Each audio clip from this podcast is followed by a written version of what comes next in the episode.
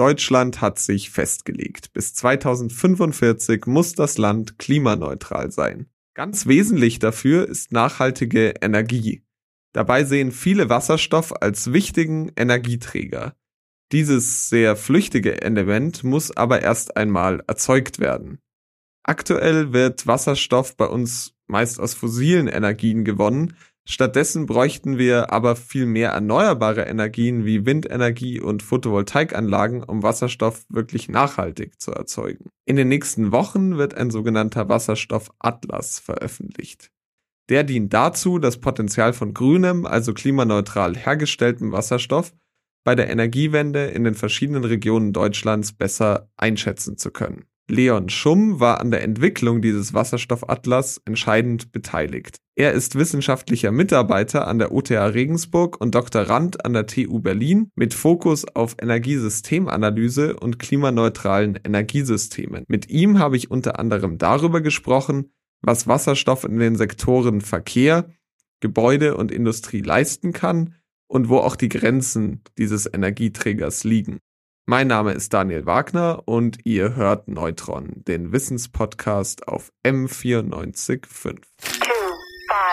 Seit der Veröffentlichung einer Studie Digitales Modell der Lunge. Dadurch kann der Auskühlungsprozess der Leiche Milliliter pro Kilogramm idealisiertes Körpergewicht. auf Fantastika Ziel der Wissenschaftlerinnen und Wissenschaftler ist es, Neutron. Neues aus der Forschung.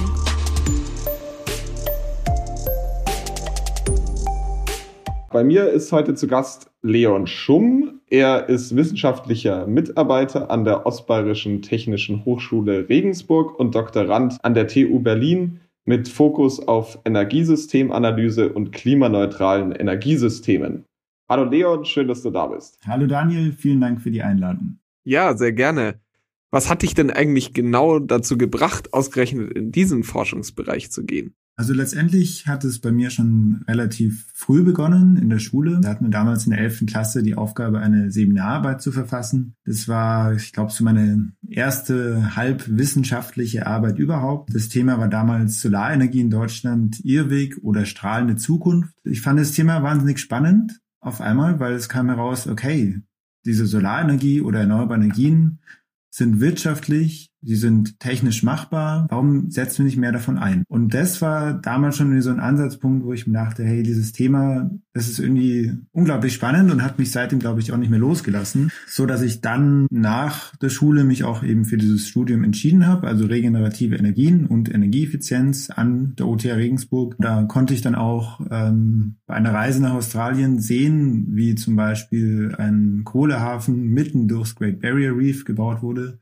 was mich auch einfach nochmal umgehauen hat. So was, warum ignoriert der Mensch seine Grundlagen oder seine, seine Natur? Und dann, ja, habe ich regenerative Energien studiert im Bachelor und dann auch den weiteren Schritt gemacht und da den Master studiert. Der heißt Master of Applied Research. Das geht dann auch schon ein bisschen in die Forschungsrichtung, dass man sich mit einem Thema genauer und vertieft, vertieft beschäftigen kann. Genau, im Rahmen dessen war ich dann auch noch in Indien für ein halbes Jahr und habe dort in ähnlicher Position geforscht. Und es war auch wahnsinnig spannend zu sehen, was für Lösungen oder Ideen oder Arbeitsweisen dort vorherrschen. Einfach komplett unterschiedlich, aber doch zum gleichen Thema. Genau, und danach mein Master war wahrscheinlich der logische nächste Schritt, auch als wissenschaftlicher Mitarbeiter anzufangen. Und jetzt bin ich seit knapp zwei Jahren an der Stelle wissenschaftlicher Mitarbeiter und inzwischen auch Doktorand. Ja, es gibt auch einen aktuellen Anlass, warum du ausgerechnet jetzt bei uns zu Gast bist, nämlich ein Projekt von euch. Das ist der sogenannte Wasserstoffatlas, der auch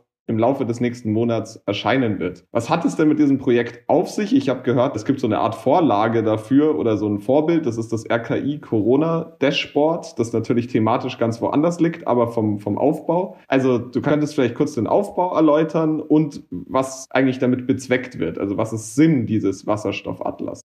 Ja, wunderbar. Ähm, vielen Dank schon mal für die kurze Einführung. Genau, also der Wasserstoffatlas ist ein Forschungsprojekt vom BNBF gefördert. Die Motivation oder auch die Vorlage für den Wasserstoffatlas kommt wie so vieles aus der Corona-Pandemie. Und zwar habt uns da das RKI, also das Dashboard vom Robert Koch Institut, äh, inspiriert, auch eine Karte zu kreieren. Der Hauptfokus ist aber nicht äh, Infektionszahlen etc., sondern Status quo und auch Potenzial Potenziale und Zukünfte von Wasserstoff in Deutschland. Das heißt, das Ziel ist, dass wir ebenfalls eine Karte erstellen, wo wir dann mit regionaler Auflösung sehen können, was denn der aktuelle Stand ist in jeweiligen Landkreisen und Städten und was denn noch für Potenziale zu heben sind beim Thema Wasserstoff und Energiewende. Verstehe.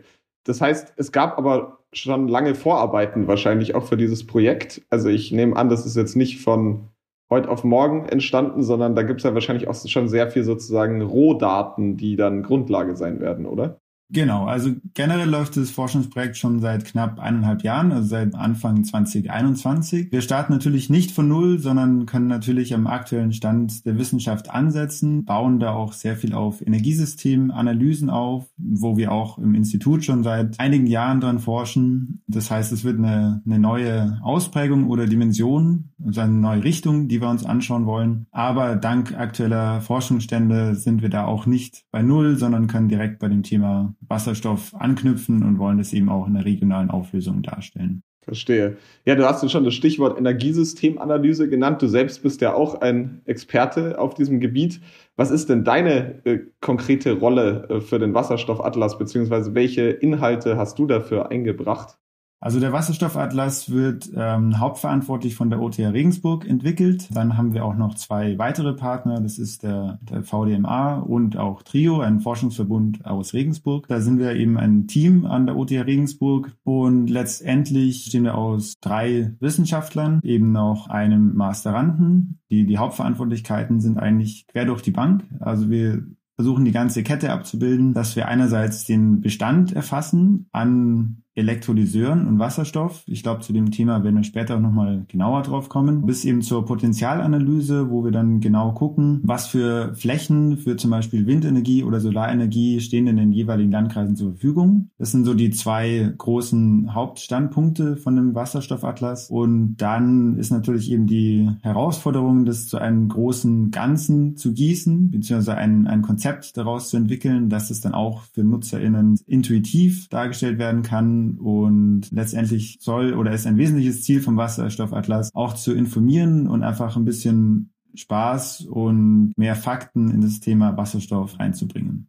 Das heißt, du hast es schon genannt, NutzerInnen zu informieren und diese regionale Verteilung so ein bisschen, ein bisschen deutlich zu machen. An wen richtet sich der denn konkret? Also richtet er sich sowohl an Personen, die Expertise auf dem Feld haben, als auch an Laien oder habt ihr da irgendeinen Schwerpunkt? Also ist es eher so, dass man sagt, naja, wir haben versucht, das jetzt mal runterzubrechen auf ein Niveau, das eigentlich für alle verständlich ist oder gibt es schon auch Teile dieses Wasserstoffatlas, der irgendwie ein gewisses Vorwissen erfordert? Also generell ist das Ziel, dass es relativ leicht verständlich ist. Natürlich immer eine Herausforderung vom hohen wissenschaftlichen Anspruch auf die allgemeine Verständlichkeit auch zu schließen. Das Ziel oder die Zielgruppe sind aber auf jeden Fall breite Gesellschaft, JournalistInnen, EntscheidungsträgerInnen, aber auch wirklich einfach interessierte BürgerInnen. Und ich glaube, dass gerade da der regionale Fokus oder die regionale Auflösung einen spannenden Punkt bieten kann. Dass man sehen kann, okay, ich wohne jetzt im Landkreis XY und dann kann ich für mich mal mich informieren, ach, was ist denn in meinem Landkreis eigentlich alles möglich? Somit, glaube ich, können wir auch Synergien schaffen, auch politische, dass man sehen kann, okay, hier, ich, jetzt frage ich mal meinen Landrat, wie sieht's denn aus mit dem Wasserstoff? Laut Wasserstoffatlas hätten wir Potenziale, warum heben wir die nicht? Also, dass wir da auch wirklich eine, eine Aktivierung versuchen in Gang zu setzen oder zumindest einen, einen Beitrag dazu leisten, ist auch ein wesentliches Ziel. Und ja, von der Zielgruppe natürlich wollen wir auch weitere WissenschaftlerInnen ansprechen. Das wird natürlich teilweise durch die Website selber geschehen. Also der Wasserstoffatlas wird dann eben online veröffentlicht, auch als Tool. Nebenbei gibt es dann natürlich einige Publikationen beziehungsweise auch Hintergrundpapiere, in denen wir noch viel mehr Details erläutern und auch noch ein bisschen anspruchsvoller reingehen. Genau, aber prinzipiell ist durchaus das Ziel, dass es allgemein verständlich und nutzbar sein soll.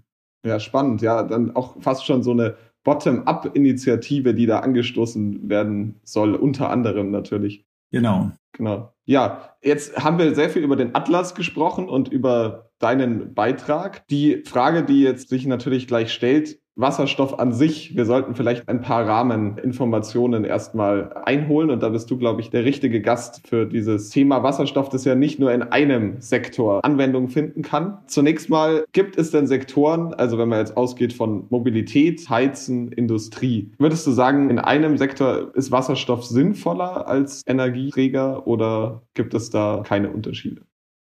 Also da gibt's deutliche Unterschiede. Also von den Energiesektoren, ähm, wie du auch schon genannt hast, gibt es verschiedene, zum Beispiel Verkehrssektor, den Industriesektor, Gebäudesektor, eben auch mit Heizen verbunden ist. Und da gibt's ein sehr, sehr unterschiedliches Bild. Also die verschiedenen Sektoren unterscheiden sich deutlich. Wird vielleicht an der Stelle gern so mit dem Status quo beginnen. So, wo wird's denn überhaupt aktuell eingesetzt, dieser Wasserstoff? Also Haupteinsatzbereich ist aktuell die chemische Industrie als Grundstoff für weitere chemische Produkte oder auch im Raffinerie, Raffinerieprozess wird es überwiegend eingesetzt. So, das ist der Status quo. Und da muss man vielleicht später auch nochmal differenzieren, wie denn genau der Wasserstoff hergestellt wird. Aber ich glaube, da kommen wir auch nochmal darauf zu sprechen. Genau, und dann gibt es natürlich die weiteren Sektoren, zum Beispiel den Verkehrssektor. Der ist natürlich auch ein sehr, sehr spannender Sektor. Und auch hier kann man aber unterscheiden. Also man kann nicht allgemein sagen, Wasserstoff im Verkehrssektor ist sinnvoll oder ist nicht sinnvoll, sondern auch hier braucht es eine Differenzierung. Im Verkehrssektor haben wir zum Beispiel eben PKWs oder auch LKWs, aber auch so wie was wie Flugverkehr oder Schiffsverkehr sollten auch immer mitgedacht werden. Hier kann man auf jeden Fall auch von einer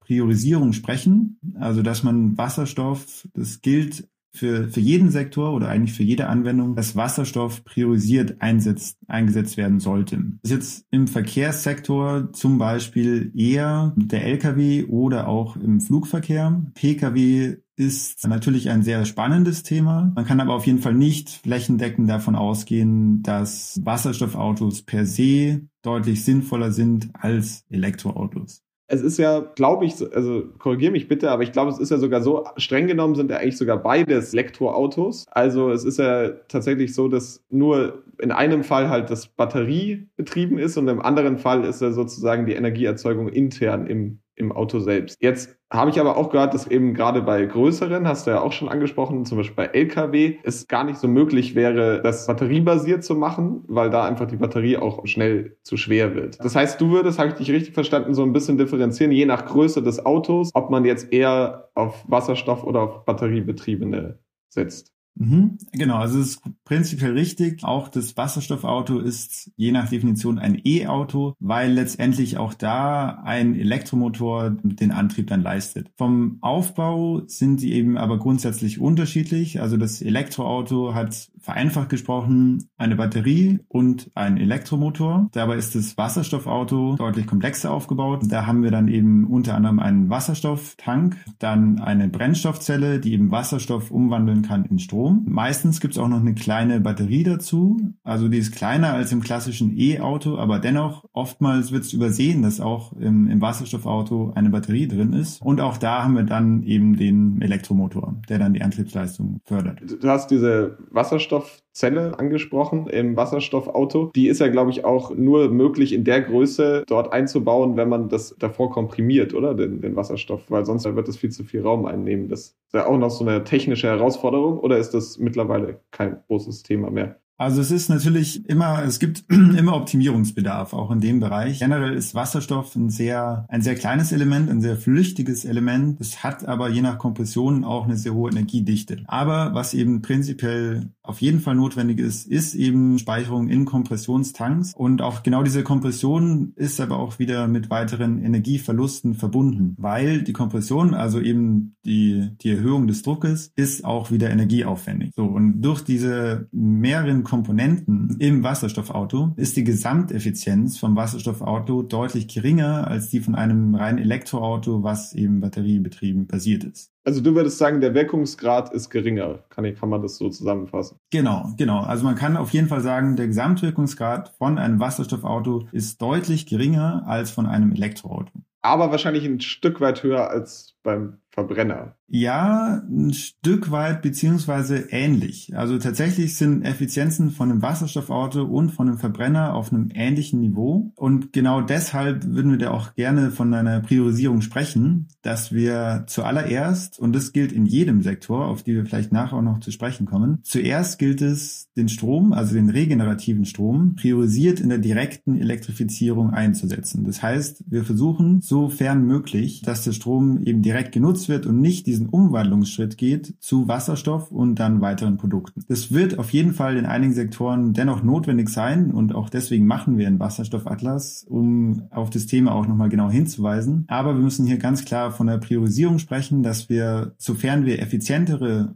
Möglichkeiten haben und das Elektroauto ist mehrfach effizient als ein Wasserstoffauto, dann gilt es auch die Energie bzw. den Strom da einzusetzen. Jetzt haben wir über einen Sektor ein bisschen gesprochen, nämlich über den Verkehr. Auf die anderen würde ich auch äh, gleich noch eingehen. Aber was ich gerne noch ein bisschen klären würde, Wasserstoff an sich. Also wie ist es überhaupt möglich, Wasserstoff herzustellen? Vielleicht könntest du das mal erläutern.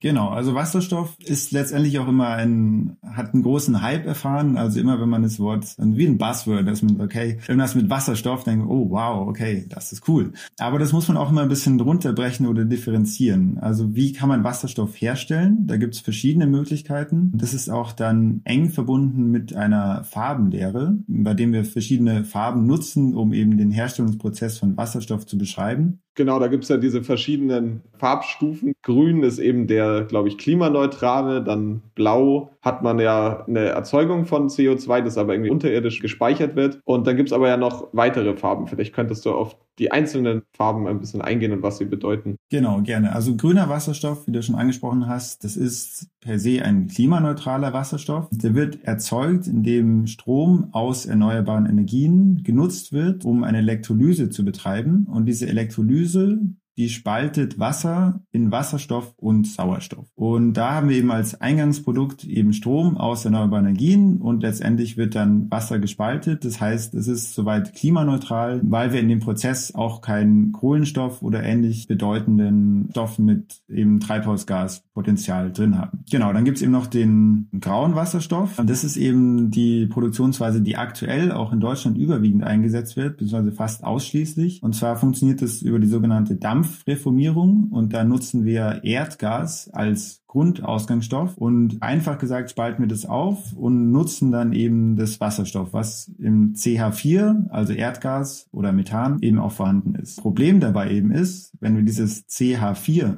spalten, dann haben wir weiterhin dieses C-Atom, beziehungsweise CO2, also Kohlenstoff, was wir eben vermeiden wollen. Und genau da kommt dann eben der blaue Wasserstoff ins Spiel, wie du auch schon genannt hast. Letztendlich wieder graue Wasserstoff. Also ich nutze eben fossile Energien, um den herzustellen. Aber beim blauen Wasserstoff will ich dann eben das CO2 auch unterirdisch speichern. Also das Verfahren nennt sich CCS, also Carbon Capture and Storage. Genau, das ist auch eine Möglichkeit Dieser Carbon äh, Capture Storage Ansatz, der dann eben verwendet wird bei dem blauen Wasserstoff, ist das dann überhaupt nachhaltig? Also ich als Laie frage mich jetzt, okay, man speichert das dann unterirdisch, aber bleibt es dort auch oder hat es irgendwann auch wieder negative Folgen? Ja, das sind genau die spannenden Fragen. Also es wird durchaus kritisch gesehen, beziehungsweise überwiegend kritisch. Es ist einerseits auch energieaufwendig mal wieder, um das Ganze zu speichern und letztendlich wollen wir das ja auch langfristig speichern. Und da gibt's auch verschiedene Ansätze beziehungsweise Forschungsprojekte, die sich damit auch genau im Detail beschäftigen. Es ist aber definitiv nach aktuellem Stand der Wissenschaft nicht so, dass CCS ein Allheilmittel ist, dass wir damit all den Kohlenstoff, den wir freisetzen, einfach einfangen und unterirdisch speichern. Es ist noch mit erheblichen erheblichen technischen und wirtschaftlichen und auch gesellschaftlichen Risiken verbunden. Was meinst du mit gesellschaftlichen Risiken in dem Fall?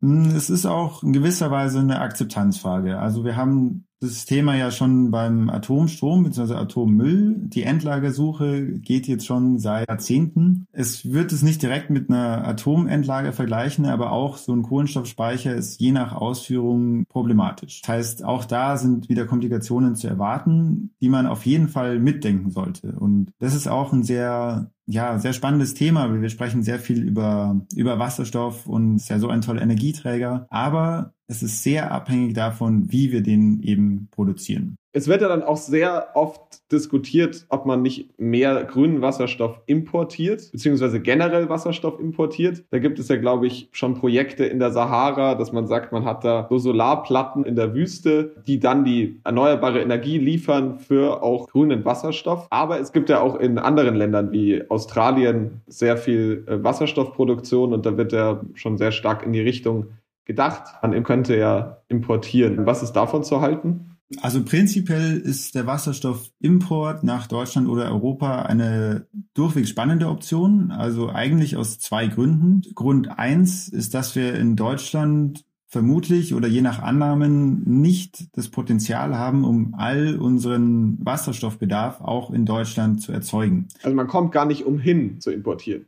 Man kommt vermutlich, möchte ich an der Stelle sagen, gar nicht umhin zu importieren. Es ist eine sehr, sehr spannende Frage, die aktuell auch rauf und runter diskutiert wird, wie viel wir denn importieren müssen und auch zu welchen Kosten. Und das bringt mich eben zur zweiten Dimension, dass man sagt, okay, Windenergie und Solarenergie sind in Deutschland sehr effizient. Sie sind der Grundpfeiler eines klimaneutralen Energiesystems. Gleichzeitig gibt es auch eben Länder, in denen noch mehr Sonne und noch mehr Wind weht. Und das sind meiner Ansicht nach die Energielieferanten der Zukunft. Wir sprechen eben heute von, von Russland, von Saudi-Arabien, von USA, von Katar, auch Australien, die quasi heute die Rohstofflieferanten eines fossilen Energiesystems ist. Die zukünftigen Lieferanten von Energie werden aber vermutlich andere sein.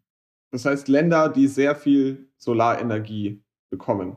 Genau, sehr viel Solarenergie, sehr viel Windenergie. Da gibt's eben, wie du schon angesprochen hast, zum Beispiel in Nordafrika, eben Marokko oder Ägypten oder Tunesien sind da zu nennen, aber auch in Südamerika, Chile ist sehr, sehr solarreich oder auch in Patagonien, in Argentinien sehr große Windressourcen, aber auch eben Australien und das sind vermutlich die großen Player der zukünftigen Wasserstoffwirtschaft, sofern es um den globalen Handel geht. Australien hast du eben auch schon angesprochen als spannenden Fall. Also Australien ist natürlich gesegnet mit Solarenergie und zumindest mit dem Potenzial dazu. Die Ausschöpfung ist natürlich nochmal eine andere. Und Australien ist auch ein sehr, sehr wichtiger Player in eben auch der Wasserstoffherstellung. Aber Australien hat auch einen sehr großen Kohlevorrat. Und diesen Kohlevorrat, den möchten sie natürlich auch gerne weiterhin nutzen. Und das tun sie auch, indem sie Wasserstoff herstellen. Das heißt, wir haben in Australien eigentlich vor allen Dingen grauen Wasserstoff. Genau. Das heißt, das ist wieder dieser graue Wasserstoff, der eben fossil hergestellt wird, das heißt mit hohen CO2-Emissionen verbunden. Da gibt es dann aktuell Energiepartnerschaften unter anderem mit Japan, dass dann eben Wasserstoff, was in Australien hergestellt wird, nach Japan verschifft wird und in Japan als eigentlich klimaneutraler Energieträger ankommt. So, das heißt, da haben wir wieder eine Bilanzierungsfrage. Japan kann theoretisch sagen, hey, was hier ankommt, ist reiner Wasserstoff den können wir doch jetzt nutzen, um in das Energiesystem zu dekarbonisieren. Funktioniert. Aber das ist eigentlich auch nur eine Verschiebung der Emissionen, weil letztendlich wir dann die Emissionen in Australien zu lokalisieren haben. Ja. Wir haben vorhin schon kurz über den Verkehr gesprochen. Ich würde jetzt gerne nochmal den Verkehr sozusagen abschließen, den wir schon angeschnitten haben und dann noch auf weitere Sektoren eingehen. Beim Verkehr ist es ja schon auch so, wir haben vorhin schon diese emotionale Ebene angesprochen beispielsweise batteriebetriebenes Auto versus wasserstoffbetriebenes Auto, dass das ja selten nur faktenbasiert geführt wird, diese Diskussion. Ich glaube, es spielt auch sehr stark mit rein, dass die meisten Menschen doch diese Bilder im Kopf haben. Also es gab ja dieses Unglück mit dem Luftschiff Hindenburg, wo es dann ja diese enorme Explosion gab und wirklich ein, eine riesige Katastrophe mit, mit vielen Toten. Und es ist zwar jetzt schon ja fast ein Jahrhundert her und dennoch kann man konstatieren, es ist immer noch in den Köpfen und es kommt eigentlich fast wie so als automatische Reaktion immer das Argument, ja, die Explosionsgefahr bei Wasserstoff im Verkehrssektor. Aber die Frage, die sich ja dann stellt, andere Antriebsformen, also beispielsweise bei, beim Verbrenner ist es ja auch so, Benzin fängt ja auch sehr leicht Feuer. Könntest du das vielleicht für uns mal kurz einordnen? Also es gibt sicher auch Risiken, aber wie hoch sind diese Risiken? Genau, also wie du schon meintest, ist, glaube ich, sehr, sehr gut zusammengefasst, dass man sagt, es sind sehr viele psychologische oder emotionale Aspekte, dass man sagt, ja, gut, Wasserstoff ist das nicht irgendwie ein Gas und kann es nicht explodieren. Das stimmt. Das gleiche beim Elektroauto ist auch eine psychologische Sache. Okay, ich habe nur eine Reichweite von zum Beispiel 300 Kilometern, die mir wahrscheinlich immer ausreichen wird, aber es ist eine emotionale Komponente dabei, dass man sagt, okay, vielleicht reicht's nicht und was ist dann? Das heißt, ja, das ist Emotionale sehr wichtig. Von Sicherheit und Risiken, also Sicherheitsbedenken kann ich an der Stelle, ich bin absolut kein Sicherheitsexperte in Thema Wasserstofftechnik, aber ich glaube, ich kann das sehr gut einschätzen und Sicherheitsrisiken sind meiner Ansicht nach dort überhaupt nicht mehr vorhanden, beziehungsweise auf ein minimales Lebensrisiko minimiert, so dass man wirklich nicht davon ausgehen muss, dass es da irgendwie zu vermehrt zu, zu Unfällen oder zu Personenrisiken durch explodierende Wasserstofftanks kommt. Das heißt, das Thema können wir ad acta legen. Es geht um Implementierung, wirtschaftliche Faktoren, um sozusagen Kosten-Nutzen, Analysen auf anderen Ebenen. Aber was die Sicherheit angeht, brauchen wir uns dann keine großen Sorgen machen. Zumindest nicht mehr als bei anderen Antriebsformen. Genau. Jetzt der zweite Sektor, da hast du schon angesprochen, Gebäude, was dann auch sehr stark mit, mit Heizen einhergeht. Hat ja, glaube ich, auch immer sehr viel mit der Dämmung zu tun, wie die Gebäude gedämmt sind und so weiter. Aber welche Rolle kann denn da Wasserstoff spielen? Genau, also Dämmung etc., das ist eigentlich immer eigentlich Nummer, Nummer zwei. Wenn wir ein klimaneutrales Energiesystem wollen, steht an erster Stelle die Suffizienz. Das heißt, wir minimieren oder verringern unseren persönlichen Bedarf. Dass wir sagen, okay, muss mein Wohnzimmer auf 24 Grad erwärmt sein oder reichen vielleicht auch 22 oder 20? Und das heißt an erster Stelle die Suffizienz, an zweiter Stelle eben die Effizienz, also dass wir eben, wie du richtig gemeint hast, zum Beispiel eben ähm, Sanierungsmaßnahmen durch bessere Dämmung etc. durchführen. Und an dritter Stelle steht dann eben erst der Einsatz von erneuerbaren Energien. Und auch hier gibt es ähnlich wie im Verkehrssektor zwei dominierende Möglichkeiten. Das ist eben einmal wir machen es wie bisher, das heißt, wir nutzen weiterhin fossile Kraftstoffe oder wir gehen den Weg der direkten Elektrifizierung. Und zwar gibt es ähm, im Gebäudebereich Wärmepumpen, die sind strombetrieben, nutzen aber eben auch noch einen Großteil der Umweltwärme. Das heißt, mittels Wärmetauscher, entweder mittels Luftwärmetauscher oder auch ähm, in Boden installierte Wärmetauscher, und diese Wärmepumpen sind dadurch, dass sie eben die Umweltwärme nutzen, wahnsinnig effizient. Genau, das heißt, da haben wir einen großen Vorteil. Und prinzipiell, glaube ich, reden wir da immer von, oder wir können zumindest von zwei Welten reden, wie wir ein klimaneutrales Energiesystem aufbauen wollen. Die eine Welt ist, wir lassen alles ungefähr so, wie es ist. Das heißt, wir fahren weiterhin unseren Benziner. Wir haben weiterhin eine zum Beispiel erdgasbasierte Heizung im Keller und produzieren diese Stoffe, also eben zum Beispiel Benzin oder auch Erdgas mittels Wasserstoff. Also das sind auch zwei Möglichkeiten. Das ist dann sogenannte Power to Liquids. Also das ist auch ein, ein Vorteil von Wasserstoff, dass es nicht immer nur bei Wasserstoff bleiben muss, sondern dass man damit auch weitere Produkte erzeugen kann. Nachteil eben ist an der Stelle aber die geringen Effizienzen. Also wie wir es schon angesprochen haben, sobald wir Wasserstoff erzeugen und dann eben auch weitere Produkte daraus generieren, haben wir einen deutlich geringeren Wirkungsgrad. So, das ist die Welt 1 und die Welt 2 ist indem wir Technologien auf der Nachfrageseite ändern. Das heißt, wir haben nicht mehr die Gasheizung, sondern eine Wärmepumpe. Oder nicht mehr mein Benzin- oder Dieselauto, sondern ein Elektroauto. Und in den Bereichen kann ich dann eben meinen Strom direkt einsetzen. Das heißt, hier bin ich deutlich effizienter als in dieser Welt 1, brauche aber eben diese, diese Veränderungen in dem Nachfragesektor, dass man sagt, okay, ich muss mein Auto tauschen oder ich muss meine Heizung tauschen. Genau, das sind so die, die zwei Welten und es spiegelt sich eben auch im, im Gebäude- bzw. Wärmesektor wieder, die zwei Optionen. Aber ich habe jetzt so ein bisschen rausgehört, das Effizientere wäre zum Beispiel auf Wärmepumpen zu setzen. Die andere Alternative wäre ja, denke ich, dass man sagt man, stellt, was ich, Photovoltaikanlagen vors Haus, ist sozusagen komplett autark, stellt so die grüne Energie bereit und hat dann entsprechende Wasserstoffspeicher irgendwie vorm Haus und kann so sein Haus vielleicht nicht nur im Bereich äh, heizen, sondern generell mit Strom versorgen. Das ist aber wahrscheinlich weniger effizient als jetzt, wenn man auf so, so Wärmepumpen setzt. Ja, absolut, genau. Also es ist allein technisch schon Herausforderung, mittels Photovoltaik und Wasserstoffspeicher ein eigenes Haus komplett klimaneutral zu bekommen, auch eben den ganzen Winter über. Genau, deswegen ist es deutlich, deutlich effizienter. Und wenn wir über Effizienz reden, dann heißt es nicht immer nur irgendwelche abstrakten Energiewerte, die effizienter sind, sondern eben auch die Kosten. Das ist deutlich billiger, auch eben aus volkswirtschaftlicher Sicht, indem wir nicht irgendwie eine Optimierung von oder eine, ein autarkes Energiesystem für jedes Gebäude entwickeln, sondern indem wir gesamtübergreifende Lösungen entwickeln, wie zum Beispiel Gesamtdeutschland oder Europa oder noch übergreifende Systeme zusammenspielen können, um hier klimaneutral werden zu können. Jetzt haben wir sozusagen den zweiten Sektor behandelt. Der dritte Sektor, der meines Wissens auch ein ganz entscheidender Sektor ist, weil er einfach unglaublich viel aktuell zumindest noch unglaublich viel CO2 äh, freigesetzt wird, ist die Industrie. Welche Rolle kann, kann Wasserstoff in der Industrie spielen, beziehungsweise welche Rolle spielt Wasserstoff aktuell vielleicht auch schon in der Industrie?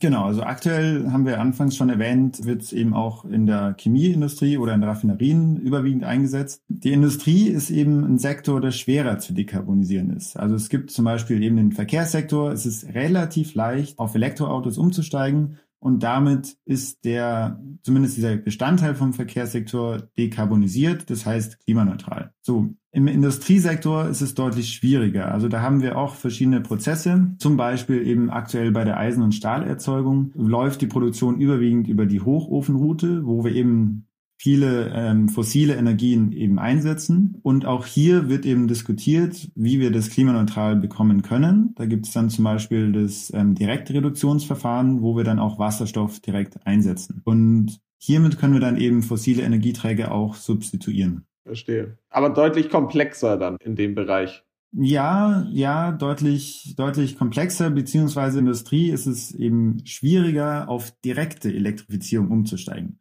Also wie wir es ja im Verkehrssektor sehen, wir können mittels Elektroauto eine direkte Elektrifizierung erreichen. Die indirekte Elektrifizierung beim mittels Wasserstoff geht eben bei der Industrie, aber eine direkte Elektrifizierung bei der Industrie ist je nach Sektor schwieriger. Das heißt, Wasserstoff was grundsätzlich ineffizienter ist als Strom, brauchen wir trotzdem im Industriesektor. Und deswegen spricht man hier auch wieder von einer Priorisierung, dass man sagt, okay, dieser Wasserstoff, der ja eigentlich irgendwie doch sehr, sehr wertvoll ist, dass wir den nicht in Wasserstoffautos flächendeckend verheizen, um es mal plakativ zu sagen, sondern wirklich in den Sektoren einsetzen, die wir anders gar nicht erreichen. Und das ist zum Beispiel eben die Stahlindustrie. Wasserstoff bzw. Wasserstoff und seine Folgeprodukte sind sehr, sehr flexibel einsetzbar und somit ungefähr in jedem Sektor, den wir heute auch haben, auch nutzbar. Das Problem ist aber eben die, die Effizienz von der Wasserstoffherstellung. Das heißt, dadurch, dass wir große Wertschöpfungsketten haben, die eben relativ lang sind, mit eben Effizienzverlusten und damit eben auch Kosten, wird Wasserstoff eben auch teilweise als Champagner der Energiewende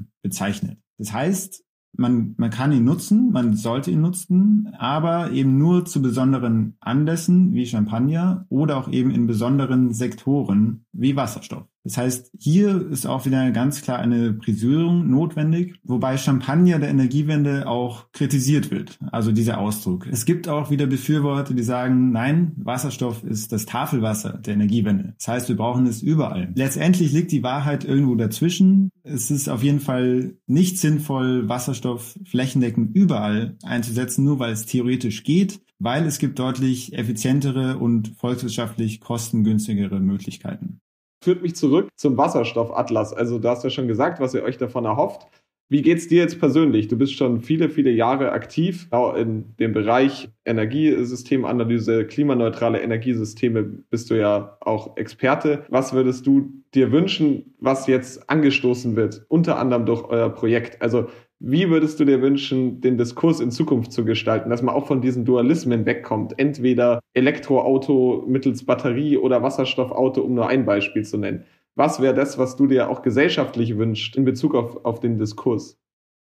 Aus meiner Wissenschaftlerbrille würde ich sagen, den Diskurs zu versachlichen, auf die Zahlen zu vertrauen. Aber das ist natürlich nur, nur eine Seite des, des gesamtgesellschaftlichen Diskurses. Ich glaube, dass es gesamtgesellschaftlich Schwierig ist beziehungsweise vielen noch nicht bewusst, was Klimaneutralität bedeutet und was Klimaneutralität 2045 bedeutet, also in ziemlich genau 22, 23 Jahren. Fährt theoretisch kein Verbrennerauto mehr rum, wird nirgendswo mehr klassischer Verbrennungsprozess stattfinden. Und ich glaube, diese ja, Herausforderung beziehungsweise diese diese Notwendigkeit der gesamten Transformation ist vielen gar nicht bewusst. Man sagt, okay, ah ja, vielleicht ein Elektroauto oder ich fliege jetzt nicht mehr fünfmal im Jahr, sondern nur noch zweimal im Jahr. Ich glaube aber, dass es gesellschaftlich nicht reicht. Also dass wir da auf jeden Fall weiterdenken müssen, dass wir da, wenn wir wirklich Klimaschutz ernsthaft betreiben wollen, was ich auch für absolut notwendig halte für eben die jetzigen und auch zukünftigen Generationen, einerseits in Deutschland und Europa, aber umso mehr auf der gesamten Welt sehe ich ambitionierten Klimaschutz als absolut notwendig und zukunftssichernd, sehe aber auch eben große Herausforderungen, die wir gesellschaftlich, glaube ich, noch nicht so realisiert haben, was sich dann aber auch politisch widerschlägt. Also wenn die Gesellschaft eher passiv ist, dann wird es eben politisch auch nicht mit der notwendigen Geschwindigkeit umgesetzt werden. Genau. Das heißt, ja, was ich mir eben einerseits wünsche, zusammengefasst, dass emotionale Debatten über unter anderem Elektroautos versachtigt werden und, äh, und eben andererseits auch, dass eben der gesamtgesellschaftliche Blick zu den all den Vorteilen und der Notwendigkeit von eben Klimaneutralität noch mehr der Fokus darauf liegt und jeder persönlich auch schaut, was er oder sie dazu beitragen kann. Also du betonst dann auch wirklich die, die Chancen, die da darin liegen und nicht nur die Herausforderungen. Absolut, absolut, ja. Das war Leon Schumm, unser Experte heute für Energiesystemanalyse und klimaneutrale Energiesysteme. Leon, vielen lieben Dank für deine Zeit. Vielen Dank, Daniel. War ein sehr spannender Einblick und wir sind schon ganz gespannt auf den Wasserstoffatlas, wenn er dann in den nächsten Wochen erscheinen wird. Wunderbar. Vielen Dank auch für die Einladung. Es herrscht also nach wie vor ein sehr großer Aufklärungsbedarf beim Thema Wasserstoff. Der Wasserstoffatlas kann hier vielleicht etwas Orientierung geben, was grüner Wasserstoff in Deutschland zur Energiewende beitragen kann und in welchen Bereichen es andere Lösungen brauchen wird. Auch soll der Atlas dazu beitragen, die Debatte zu versachlichen und damit in Zukunft einen möglichst differenzierten und ideologiefreien Blick auf die Rolle von Wasserstoff bei der Energiewende möglich zu machen. Habt ihr Fragen, Feedback oder Themenvorschläge? Schreibt uns gerne eine Mail an wissenschaft.m945.de. Danke fürs Reinhören und wir freuen uns sehr, wenn ihr bei der nächsten Folge Neutron wieder dabei seid. Neutron. Neues aus der Forschung.